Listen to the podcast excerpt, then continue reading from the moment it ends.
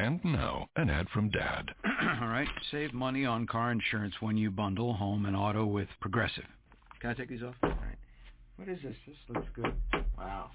That's well made. Where did you get this? I'm talking to you with the hair. Yeah, where did you get this? It's good stuff. That's solid. That's not veneer. That's solid stuff. Progressive can't save you from becoming your parents, but we can save you money when you bundle home and auto. Progressive Casualty Insurance Company affiliates and other insurers. Discounts not available in all states or situations.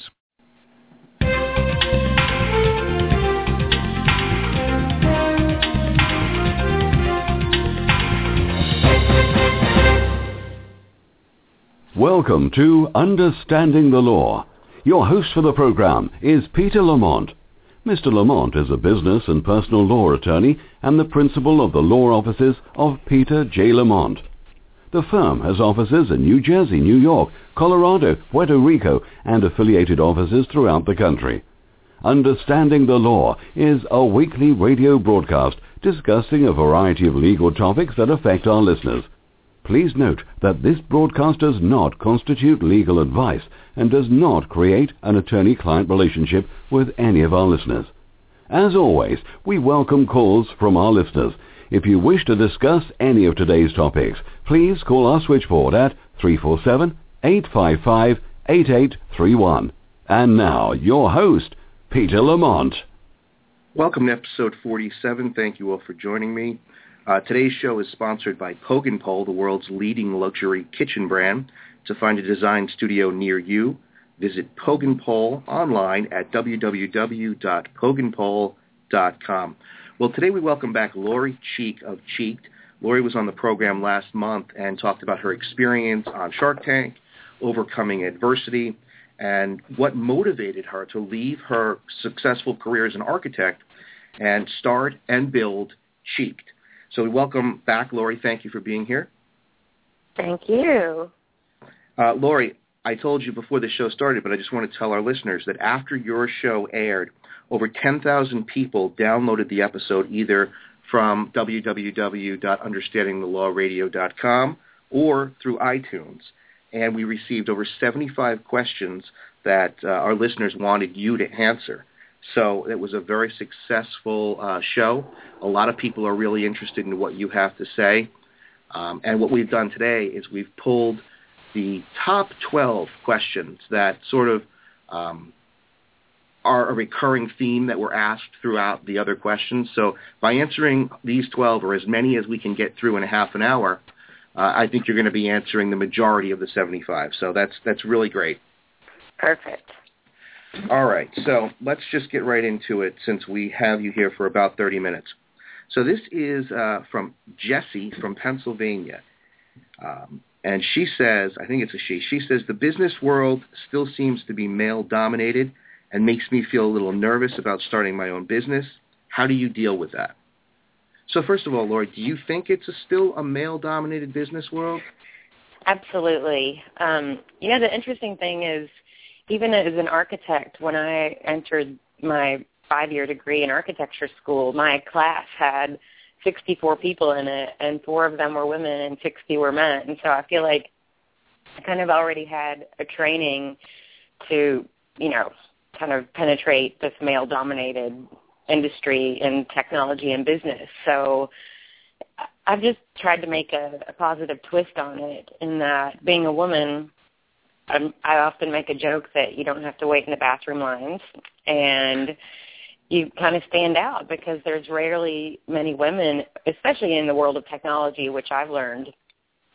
But I think also the the small community of women kind of band together in a stronger way than if there were tons of women in, in the community. And I feel like if you just find the, the right support group, it can be very helpful. So I think it can almost be advantageous that we're a minority in, in the industry, and I, I wouldn't look at that as something to to uh, hinder you going into business at all, because I look at it as as a plus. So her comment about feeling nervous, your advice to her is just push through it because it's okay? Absolutely, yes. Okay. All right, good. Okay, this is Mark from Santa Fe. Have you had success with Cheekd with the gay community? I think it's an awesome idea, and I can't wait to try it. It's so funny. This morning, I just sent somebody our our gay card that we had made for Gay Pride, and you know that's that's the thing about homosexuality. It's kind of uh, intimidating to walk up to someone that you don't know if they're also gay. But we've created a card that says "I am," "Are you?" and I feel like it's a very subtle way of of letting that person know if you are, then I am too, and they can. It's very vague, so they don't have to get offended right. by it. And even on the other side, for the promotion of of gay pride, we had the apostrophe and the rainbow colors, and you know we did a, a daily deal kind of thing with a with a gay site in Washington D.C. I can't remember the name of the company at the moment, but it was very successful. We got tons of orders, and I mean that's the other nice thing about these. The cards are non-gender specific, and right. you can even customize them to say whatever you want. So we've definitely targeted the gay community as well. Yeah, so Mark seems uh, excited about it, and I, I encourage him to pick up a deck because you know I think you're right. I think that it, it will it, it work well for the gay community. So I think that's uh, that's exciting. All right, we've got Jennifer from Buffalo. And here's what she says. She says, Lori, you're an inspiration for girl power. How do I get the courage to start my baking business? So I guess she wants to be a Um, baker. What do you have to say to her? I just think if if you believe in anything and you believe in it the way that I believed in it, I mean, mine was kind of an accident. You know, I I didn't have this vision. It just kind of appeared in front of me, but I believed in it so much that I I surrendered everything. I mean, I've thrown everything away to build this business when I think I've mentioned before, most people would have quit a long time ago. I just think if you power forward and, you know, every kind of hurdle just makes you stronger. And even to this day, four years in, sometimes I'm I'm hitting these barriers and when I thought there were no more mistakes I could make, I still hit them, and I I know from what I've been through that I can get over them and keep going, and I'm just stronger, and I feel like nothing can really break me down at, at th- this moment, and um, the, the decision to do my own thing has been the most powerful thing I've ever done in my life. It's just been so rewarding, and I feel like if if you're passionate about your idea, I'd say go for it all the way, and and make sure you surround yourself with a supportive network of people because you'll need them. All right, well, that's actually a great answer because it leads us into the next question, believe it or not. This is Carrie from Kansas City. She says, I started a photography business last year. I quit my job to do it, and in a year, I've only made a quarter of my salary that I used to make at my old job. What should I do? Do I quit my photography business? I mean, that really hits home because I've done some crazy things to keep my business going, and I haven't taken a salary in the past four years. I'm still not taking a salary. So even when I was on the Shark Tank, I think Kevin O'Leary looked at me and said, how are you living in New York City? But I am an architect. I've been very creative about how to keep funding my business and how to uh, to live without any money. And I mean, I I used to work at Christian Dior, so I dress like a million dollars. But meanwhile, people don't know what I'm actually doing in the real world to to keep this vision of mine alive. But you know, I've done. um I rented out my apartment on Airbnb, and I hopped around on my friends' sofas for over a year, and I made profit from from that that I put right back into the business. I've done focus groups. I've done secret shopping. I mean, I've uh, I've entered a lot of contests. I enter sweepstakes all the time, and my friends make a joke that I've got lucky stars all over me because I'm always winning things. And let's say if I win, I won a router at South by Southwest last year, and I sold it on Amazon.com. I mean, I'm just very crafty about it. So I don't think you have to quit your dream. You you can just look for odds and ends kind of jobs to to keep it alive and just keep focused in the midst of it. I mean, it's like juggling, but starting a business isn't easy, and it's just one of the obstacles you have to to face to uh, to get successful one day. And I'm still on that vision myself. I guess the key is that you've got to have that passion because if you don't have the passion, then you don't have the desire to do what you've done to keep the dream alive. So I think that, you know, for someone like Carrie, if she has that passion, and really believes in her business, then you do what it takes and you don't give up. But if you are someone who just doesn't believe in yourself or doesn't believe in your own vision, then you probably should reconsider. But I think your advice to Carrie is, is spot on. Yeah, I mean, I look at my business as as almost a child. So I have this four year old, and I mean, what would you do to keep your child alive? You know, you'd, you'd make the sacrifices, and I think that building a business is just pretty much a parallel to to making the sacrifices you would for for someone that you love. Uh, I got to tell you, this you know I didn't go over the questions with you before the show, but somehow you're managing to transition to the questions perfectly. because here's the funny. next one from Mike from Park Ridge. My wife is against me starting a landscaping business. She says it's too risky. I know I can make it work, but I don't want to end up divorced over it. What do I do? wow. That's a sensitive subject. Um, I think that it, it is risky, so I wouldn't disagree with that in the least. But you know, I think if you're involved with a partner, you've got to get them on your side before you start making risks. I mean, it, it's like gambling, and if if your if your other half isn't a fan of it, strong probability that you might lose your other half in the midst of it. But I'd say um, to make some projections and and show your partner how how serious you are about it and how it could actually change your lives for the better. But I think you have to keep level-headed about it. That you know what I've been through. I'm sure if I'd started this when I was with someone, they would have thought I was crazy and said not do it. But now where I am, I think people believe in me. But it does take a while to get from from nothing to ramping up. So I just say try to get her on your side before before you move forward. I think uh, that it's really important that that he understand that you know it is important to get someone that you're. It's it's not like it's someone you just started dating and they're married, so you have to kind of take that risk together. It's very difficult to go all in if you don't have your significant other supporting you. But something you said is a really good suggestion, which is get all your facts together, get all your data, and then sit down with your spouse and say, listen, I know this is risky, but here's how I'm going to do it, here's what I plan on doing, and here's what I project we can make. You might have a better chance of swaying her. Exactly. okay, uh, this is a good one. This is Lara from Texas. I'm a kitchen designer, and I went out on my own two years ago. I started out being nice and sweet, but realized that the only way to get respect from my clients and vendors was to be a bitch. Do you agree? mm, I don't know about that so much. I mean, I, I think running a business you can easily get taken advantage of.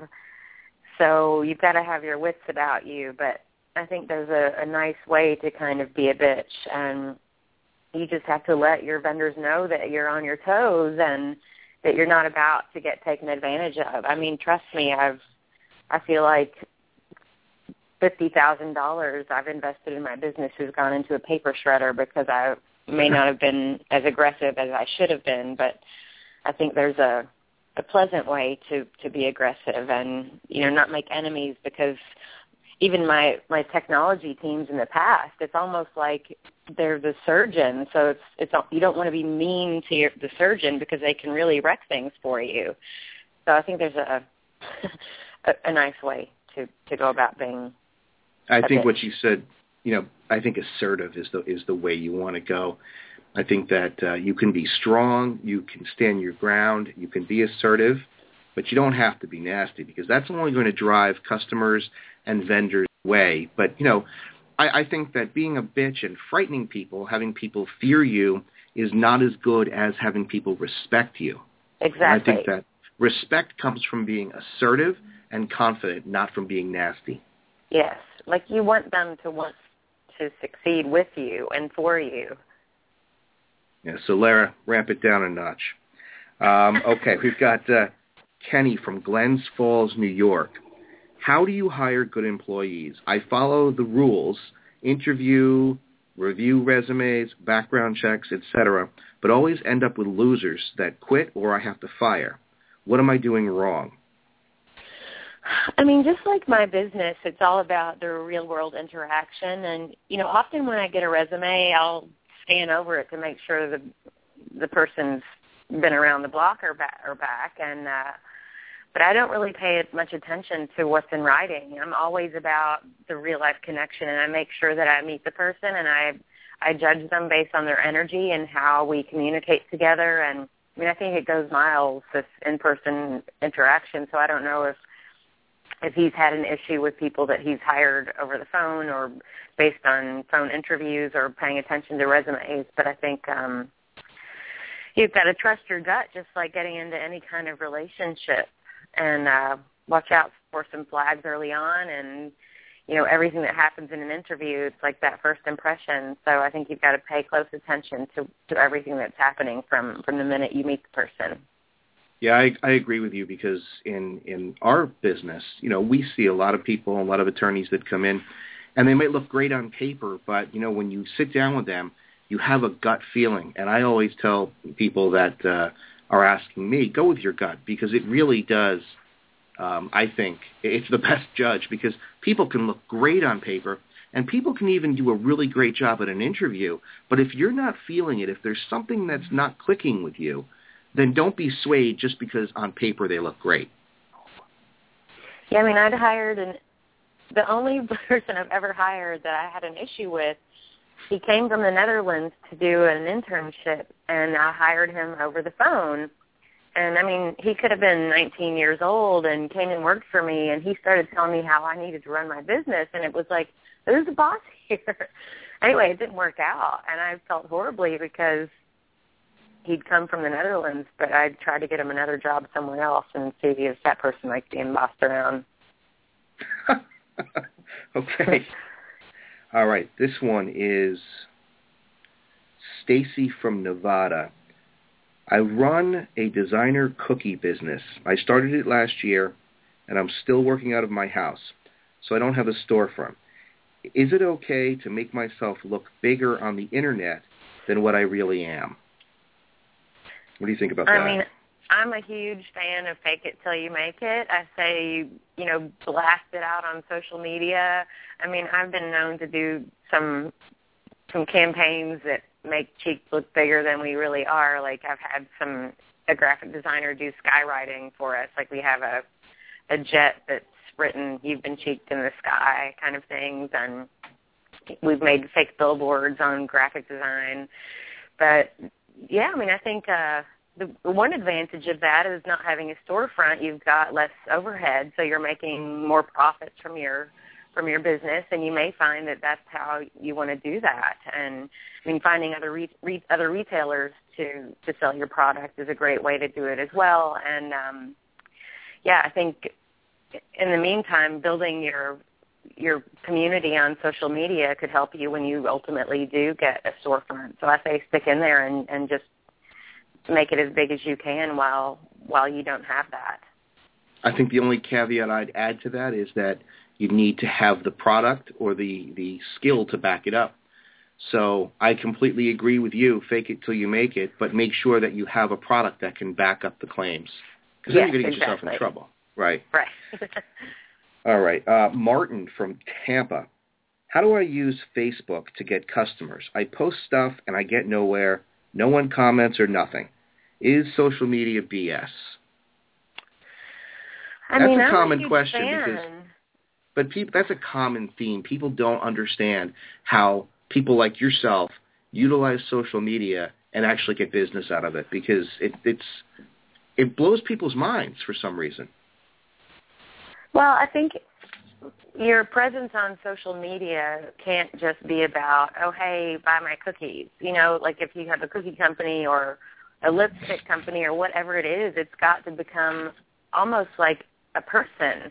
So the the character you build behind your brand, I mean, with Cheekd, it's it's been very easy. You know, we've got a flavor, we've got a character, we've got a brand, and we try to drive that through. And it's it's four years of personality, and we don't sway from that one bit. So, I mean, even if you've got like a, a bicycle tire business, there's got to be something kind of flavorful or unique about the content that you're posting on social media. And you know, even Pinterest has been an amazing tool to drive traffic to our site, and you know people love images, and and just starting to create a, a, a flavor or a personality behind imagery for your business has you know it's been very fruitful for Cheekd, and I would suggest you know just trying to to keep building users and maybe even hiring some young interns to help you out on social media that that are are good at it. You know, I think kids these days know a lot more about it than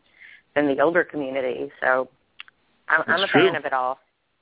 No, I think it's that's very good advice. I think that if you don't know how to do it, bring somebody in and let them show you how to do it because social media is not an overnight thing. It takes time. It's just like a relationship that you have in the real world. You need to take the time to nurture the relationship that you have with the people online. And it's not an overnight success. Right. And I think you even have to follow other people, follow similar brands and see what they're doing to successfully convert users as well. So you have to pay attention to the competition and I mean, like I look at my favorite brands. Like I love American Express, Nike, Apple, and I look what they're doing, and I, I I follow them as they're almost like mentors in the world of social media to me. Yeah, don't recreate the wheel. Look look at people and try to model what they're doing. Pick and choose what works for you. That's great advice, Lori. All right, this is uh, Jessa, and Jessa's from New Jersey. How do you deal with the ups and downs of business? Some days I'm super high, and other days it seems like I totally suck at what I do. I mean, I feel like I mean, I say it all the time, you know, building a business is not easy. It's the hardest thing I've ever done in my entire life and th- there seem to have been more downhill drags than uphill drags for me, but you know when it starts finally going uphill it's more rewarding than than than anything. And you've just got to take it as it comes. And still if you believe in it you've got to understand that there are going to be bad days tough times. I mean it's just like any kind of relationship or going through life period. There's there's all kinds of bad things that are going on out there but you just have to have the power to overcome and keep positive about it. And and use every bad thing as as a as a positive learning experience. Yeah, I agree with you. I think uh, looking at it in a in a positive spin, looking at it as a challenge or a learning experience will help you get over that hurdle. All right, we've got two more, so I want to try to get through them before you have to run. Uh, this is Dennis. We don't know where Dennis is from. Uh, he has a limited advertising budget, like around $700 per month, he says. My friends tell me to do television commercials which are a little more than my budget, but I could swing it. But the shows or the commercials won't be on until after midnight, a few nights per week. What do I do? So I guess he's got a limited advertising budget. His friends are telling him buy TV advertising, but the I guess the television uh, stations are telling him that because I guess it's a low budget, you'll be on after midnight. And he wants to know what you think he should do. Yeah, I don't know if that's the wisest way to spend that kind of budget. And, you know, four years into my business, I haven't spent a dime on advertising. And just like I mentioned before, I think the power of social media is free advertising. And I've, I haven't even paid for Facebook ads yet, but I do think they're well worth your money or Google AdWords. Um, even just trying to get press around it. You know, I've made this business international without a single dollar spent on advertising. So there are many other ways to go about it and maybe don't even spend that budget and put it into something else. But I would highly recommend Facebook ads beyond a after hours television ad because I don't know if that's the target market for what he's doing, but right. I think it can be more wisely spent on the internet you, you should consider writing a book because getting nat- national attention, the way that you've built the business, the way that you you know, you search your name on the internet and there's pages and pages of you and you haven't spent any money on advertising. I could just see the title of that book, How to Become Well Known Without Spending a Dime. So think about yeah. that, Lori. Right. You're not right. the first person to say that. I just no, really. I, I I could see it. All right, here's the last question. Uh, this is from Llewellyn. We don't know where Llewellyn is from. I had a cleaning business for five years. It was so stressful and the worst. Now I work for a company and just get my paycheck. Why do you even bother to start a business? That's a common question too. You know, what do you think about that? well, I mean, I used to make about $120,000 a year. So I had a good life. You know, I was taking myself out to dinner. I'd get invited to weddings all over the world, and I'd book my trips, and I'd, I didn't have to depend on a man. You know, I, I made a living for myself, and I had a great life.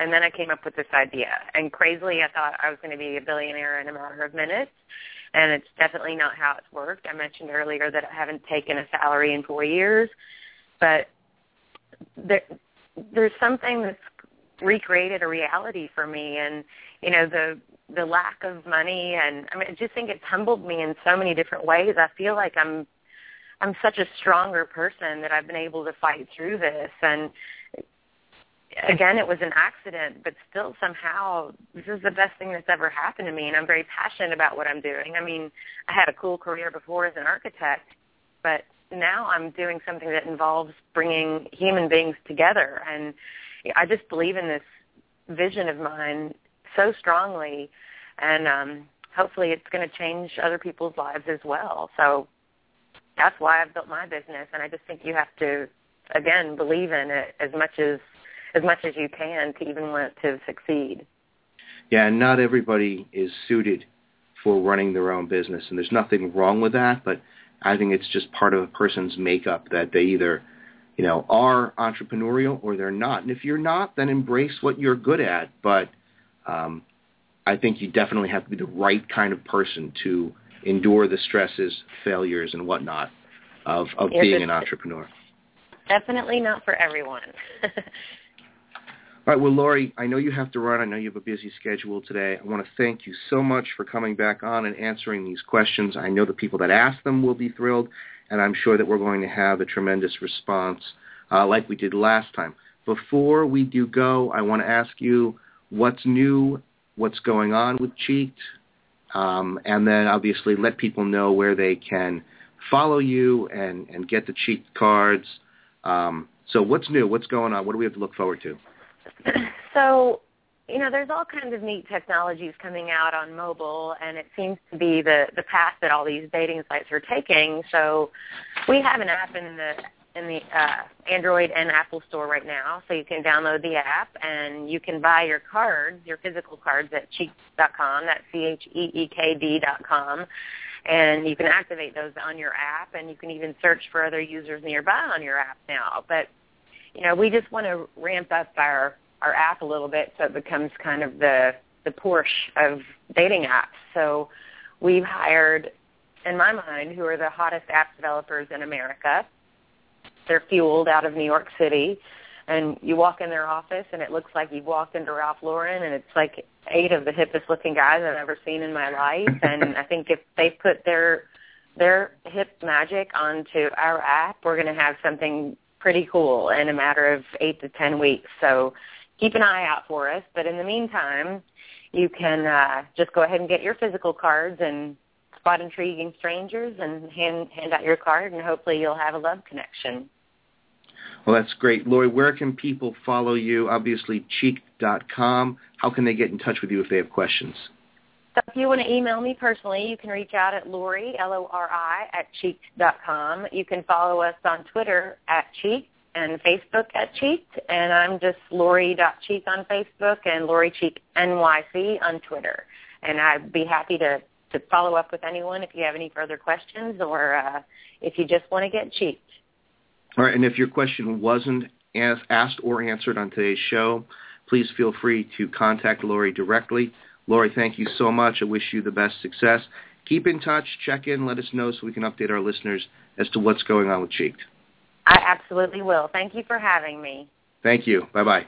Okay, bye-bye.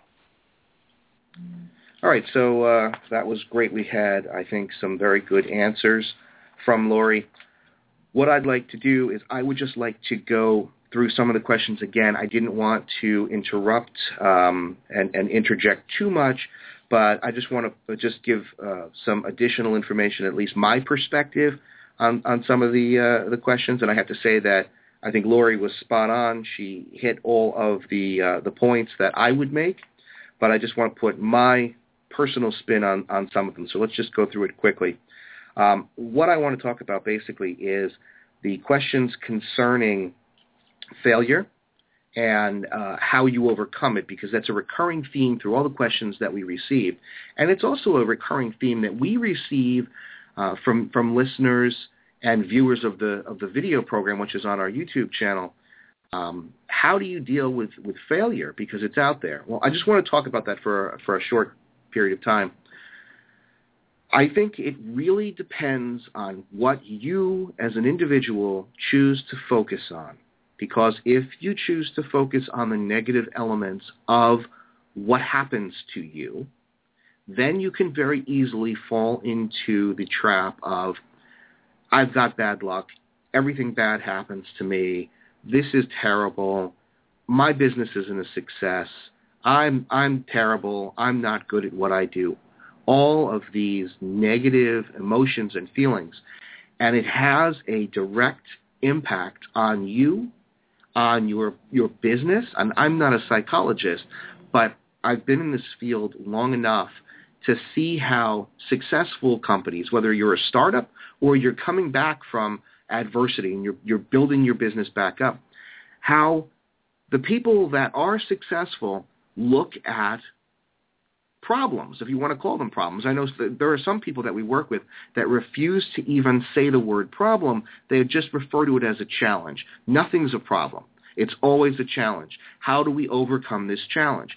And for some people that works. For other people, you know, they like to use the word problem. I'm not uh, so much of a believer in changing the, the word to make it more positive, but what I am a believer in is changing your attitude if you have a problem, call it whatever you want, but it's some hurdle, it's something in your way, and you have to find a way around it.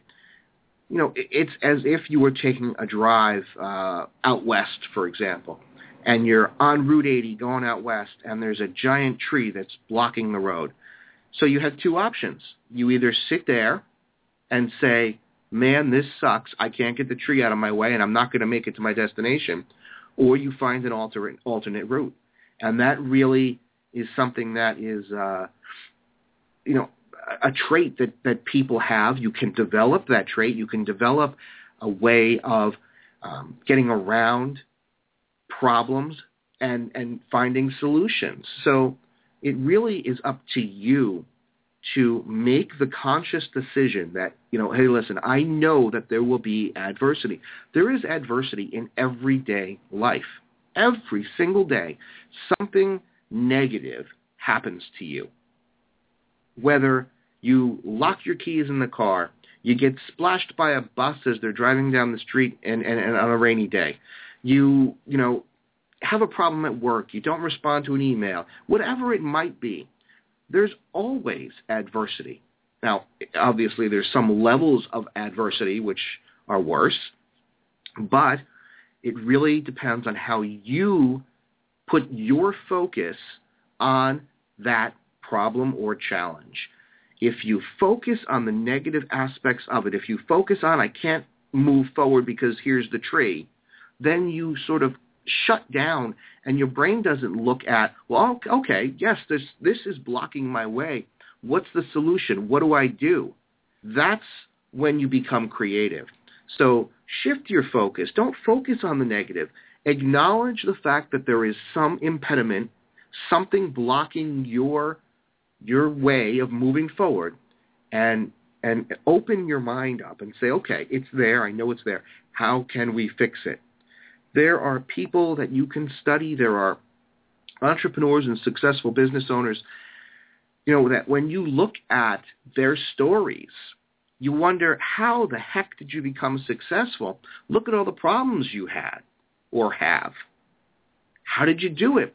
And I think the recurring theme, the thing that you're going to learn about these successful people are that they embraced whatever the negative was, and looked past it, used it as a springboard to get around it, to figure out what they could do to make things better and to make it work.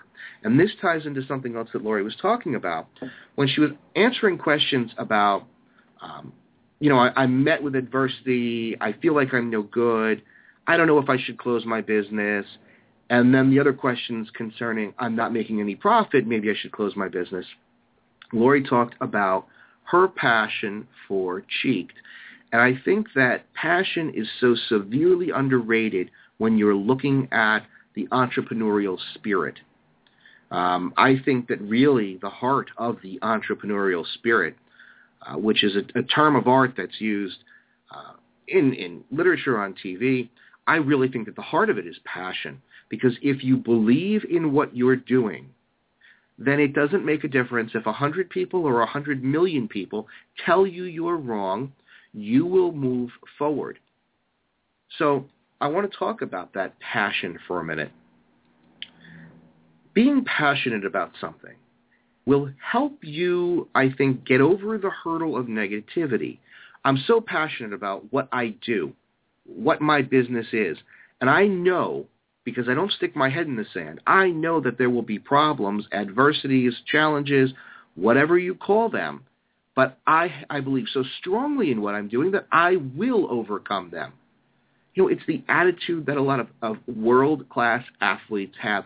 It's the attitude that people who are injured have. I've seen stories where you have an individual who was um, paralyzed as the result of a car accident or uh, operations in the military overseas. They get injured and they come back and, and you can see the difference between the people that sit in their wheelchair and wither away and those people who say, I will walk again. And whether they do or don't, they've got that, that warrior spirit, that fighting spirit that keeps them, you know, moving forward. It's that passion to want to succeed at what you're doing. So I think that a critical element to being an entrepreneur, to owning a business, is having the passion because you're going to have adversity every single day. And if you don't have that passion, then you're not going to be able to focus on the positive elements of what you're doing. All you're going to be able to see is the negative. And then these problems that are in your way will become insurmountable and you will never push past them. And and that's something that it's a skill that can be learned, but passion's not something that can be learned. Passion's not something that can be created. You are either passionate about what you're doing or you're not. And I don't think that it's necessarily um, a personal trait. I don't think that necessarily passion is a trait that you either have or don't have. I think that everyone has passion. It's a matter of finding what you're passionate in. And for those of you out there that say, I, I don't have a passion, I just, you know, I want to go to work every day, get my paycheck, come home. You have a passion. There's something that you love to do. It doesn't necessarily mean that you should go out and start a business built around it, but don't think that you don't have passion. You could be passionate about food. You could be passionate about collecting toys or baseball cards passionate about dancing and singing, that doesn't necessarily mean that you're going to be on Dancing with the Stars or or recording with with uh, you know Mariah Carey, but it's your passion. So I don't think that um, passion is something that people are either born with or not. I think that that warrior spirit, that element of uh, being able to deal with negativity, is something that can be learned as well but I do think that being passionate about the thing that, that you love and um, dealing with adversity work hand in hand with one another. They, they both help you to overcome problems. One element that I think is something that's more of an innate quality is the ability to take risks. You know, Lori talked about the fact that she left a, a very lucrative job as an architect and has not taken a salary for four years. And she explained how she's making money to fund the business. And some of you might think to yourselves, oh my God, that's, that's crazy. Why would anyone do that? But it's because she's got a passion. She believes so strongly in her business that she's willing to do whatever it takes. If you don't have that, that ability to handle the possibility of failure, because I am also a believer that failure does exist. It's what you do with that failure. Maybe you have a product that fails. Do you quit? I, I say no. You have to figure out why it failed, fix it, so that you can come back with a better product or a service or whatever it might be. But I'm not going to say that there's no such thing as failure because, yes, things don't work. You have to be flexible enough to shift your focus and to see what's working and what's not working and then move forward into a direction that gets you where you want to be. But that element of risk taking and um, and and dealing with fear in general, I think is something that's more innate. If you are not a risk taker by nature, the likelihood that you are going to be successful as an entrepreneur um, is relatively low because that fear, that fear of taking risks, fear of the unknown is something that's going to be such a huge hurdle that no matter how passionate you are and no matter how well you've learned to deal with problems and adversity, you're always going to be shackled by the fear of taking a risk. Well, you know, I could do this, but this is what's going to happen or this could happen. And and when, you know, you are thinking along those lines, you're never going to succeed. And there are a lot of people out there that don't want to take risks. And there are a lot of people that I have counseled and coached and worked with who had these great plans of starting a business uh, or entering into a partnership with somebody. And when you sit down and you and you listen to the way that they are approaching the idea of starting a business, there's no excitement, there's no passion, there's fear. Well, you know, I want to do this, but I don't know. And and there's a difference. There's a distinction between being nervous and being fearful about starting something new, but having such strong passion and belief that regardless of what you're feeling fear-wise, you still want to push forward with it because, you know, the passion, the drive outweighs the fear. But individuals that I've, I've dealt with in the past who you know, you, you sit down with them, you spend a lot of time with them, and then you realize, hey, wait a minute. You know, you haven't said, I'm excited about this. You haven't said, this is going to be great. You haven't said, I know that I'm afraid, but it's going to be worth it. You know, instead, the comments have been, I don't know if I can do this. I don't know that I'm able to take risks.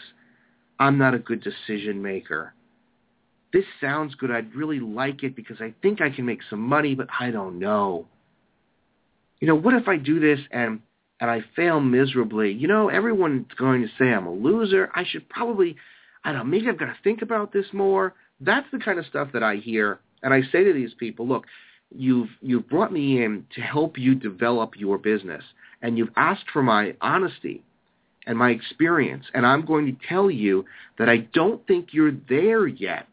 The opportunity might be there. The desire might be there, but it's not strong enough. It's not strong enough to overcome your fear of risk-taking. And there are some people who, no matter how much time has passed, they just don't have that innate quality. And it is okay.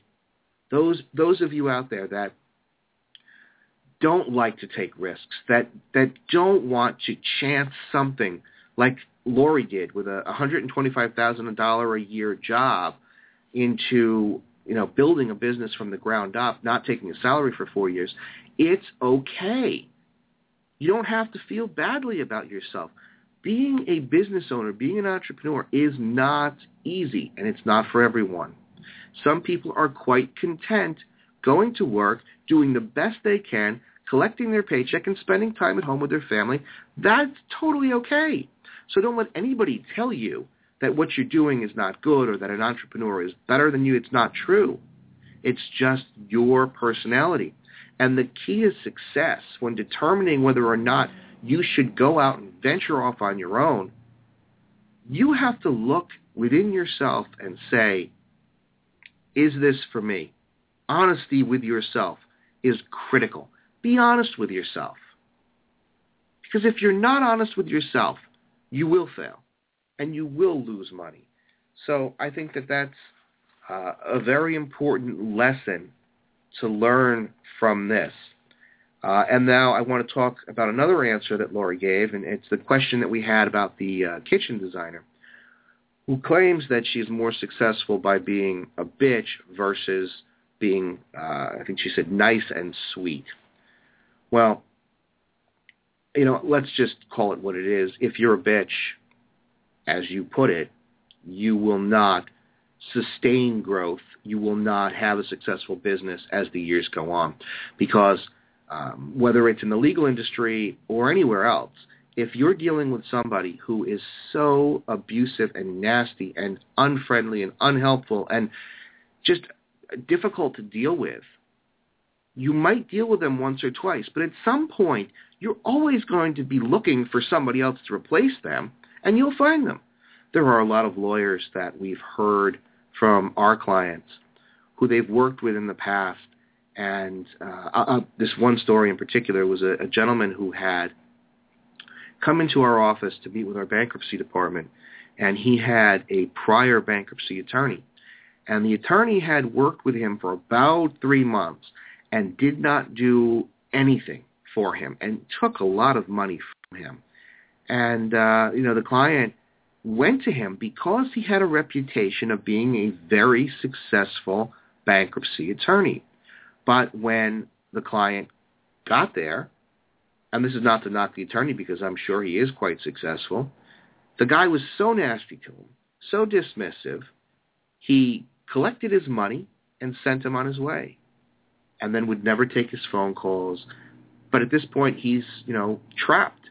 He paid he paid this attorney. He hired him because of his reputation, and now he finds out that the guy is not um, providing the level of support that he or any other reasonable person, for that matter, needs. And so ultimately, he broke away and he came to our office and he sat down with us and he said, "This guy was such a jerk." So even that strong reputation that that lawyer had about being a very successful bankruptcy attorney does not overrule, um, I think, the, the impact of his nasty attitude. So, you know, that question was is uh, interesting because I've heard that a lot. I've heard it so many times, especially from women who, um, you know, do feel that they're in a male-dominated business world, especially in uh, various industries.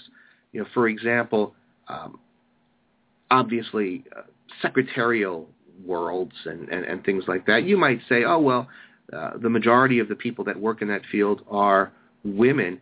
But what about being a contractor?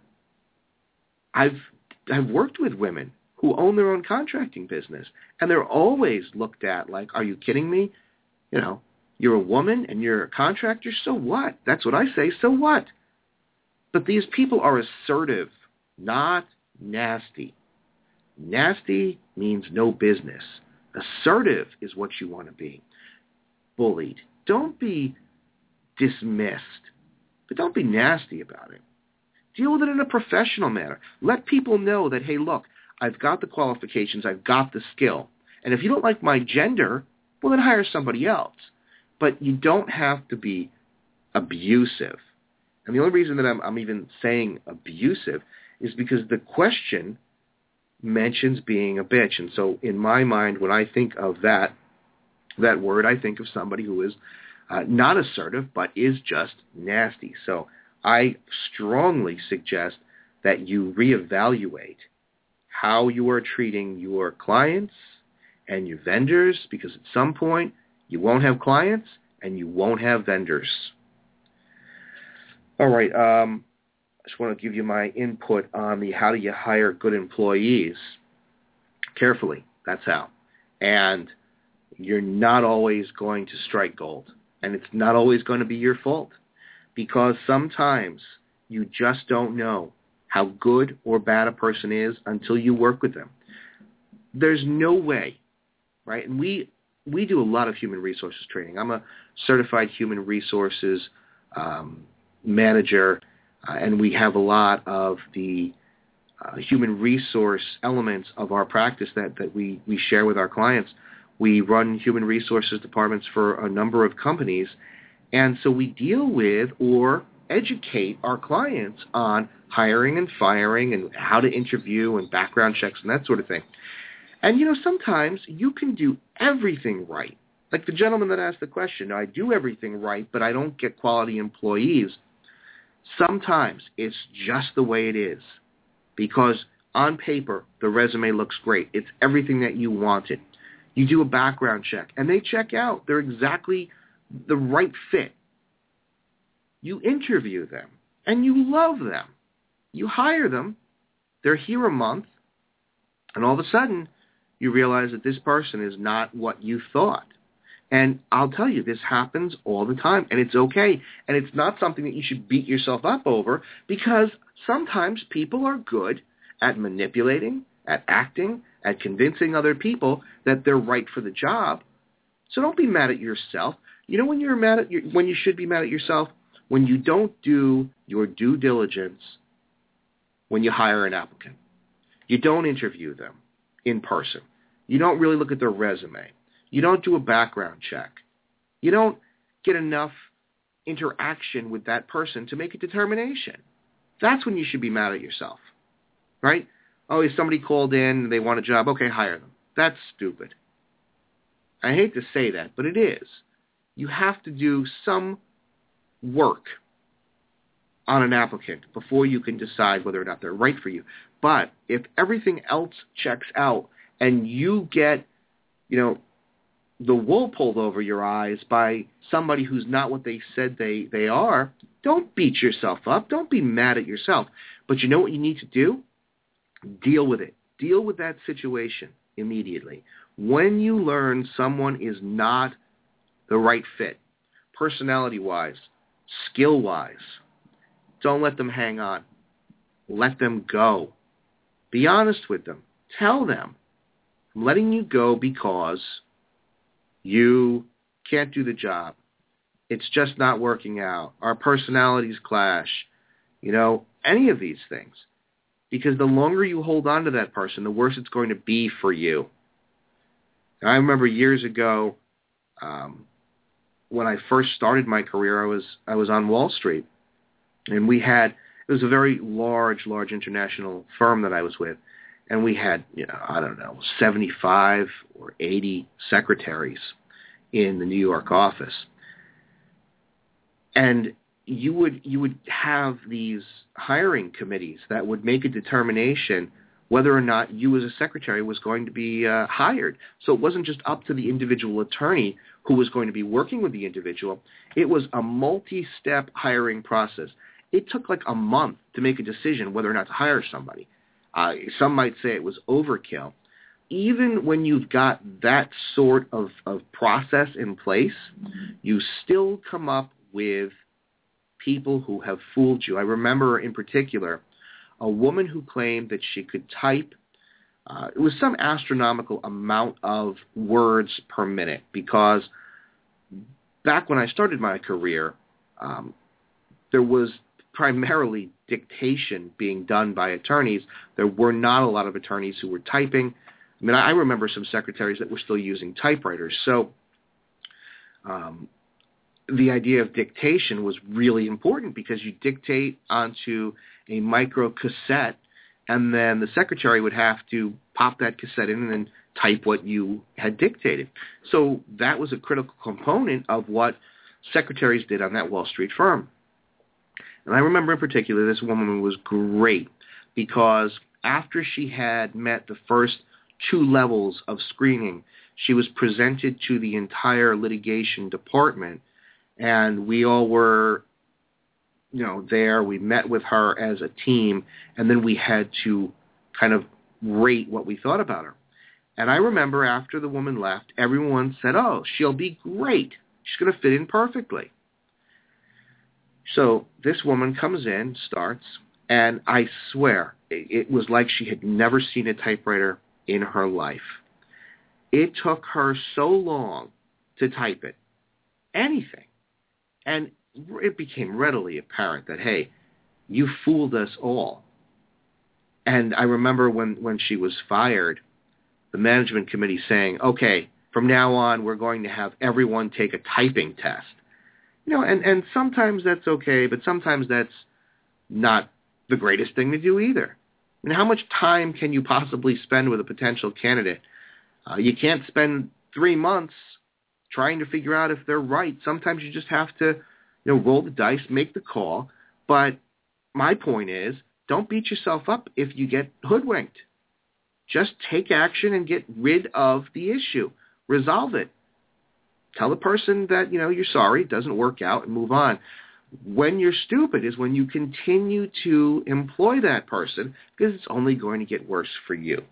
So that is my two cents.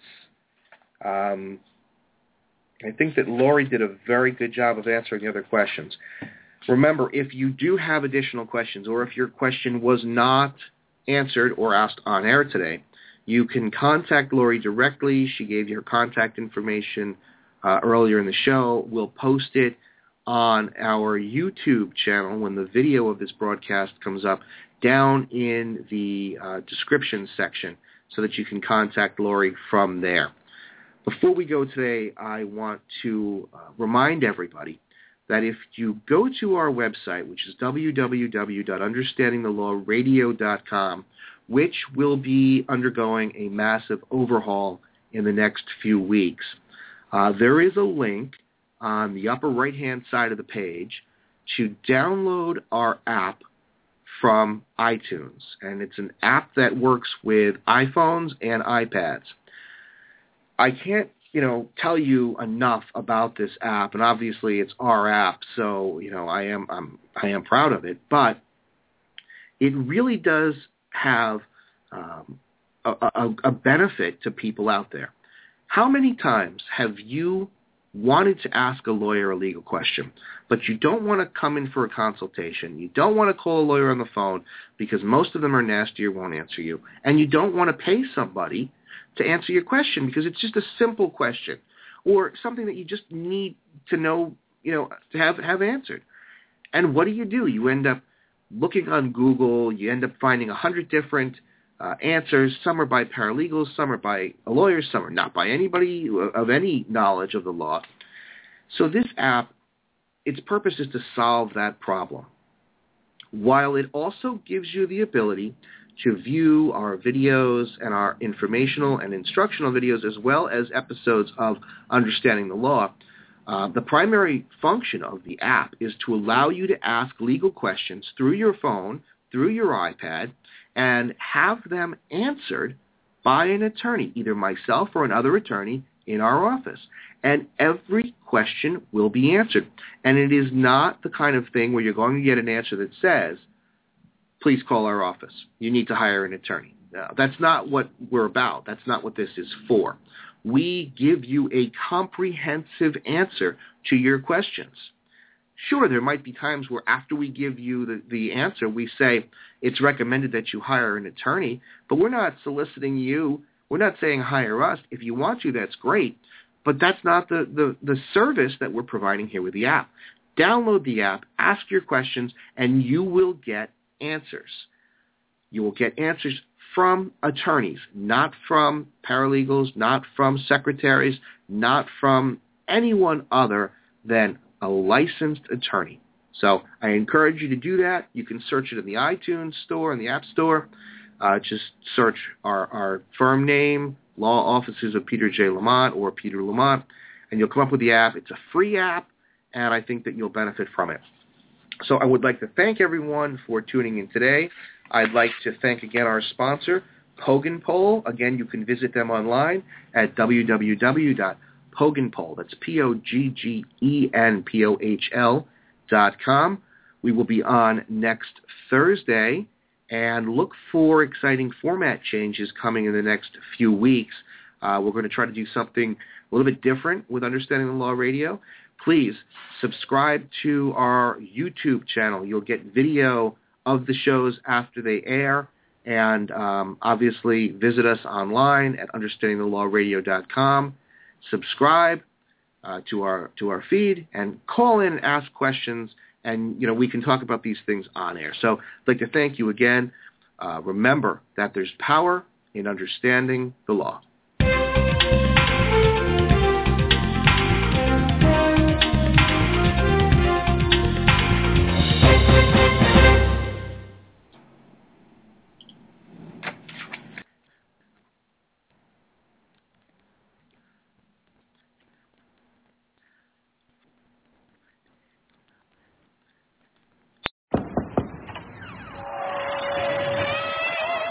Deliver tickets, t-shirts, and everything you need to rock.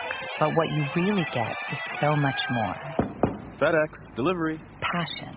What we deliver by delivering.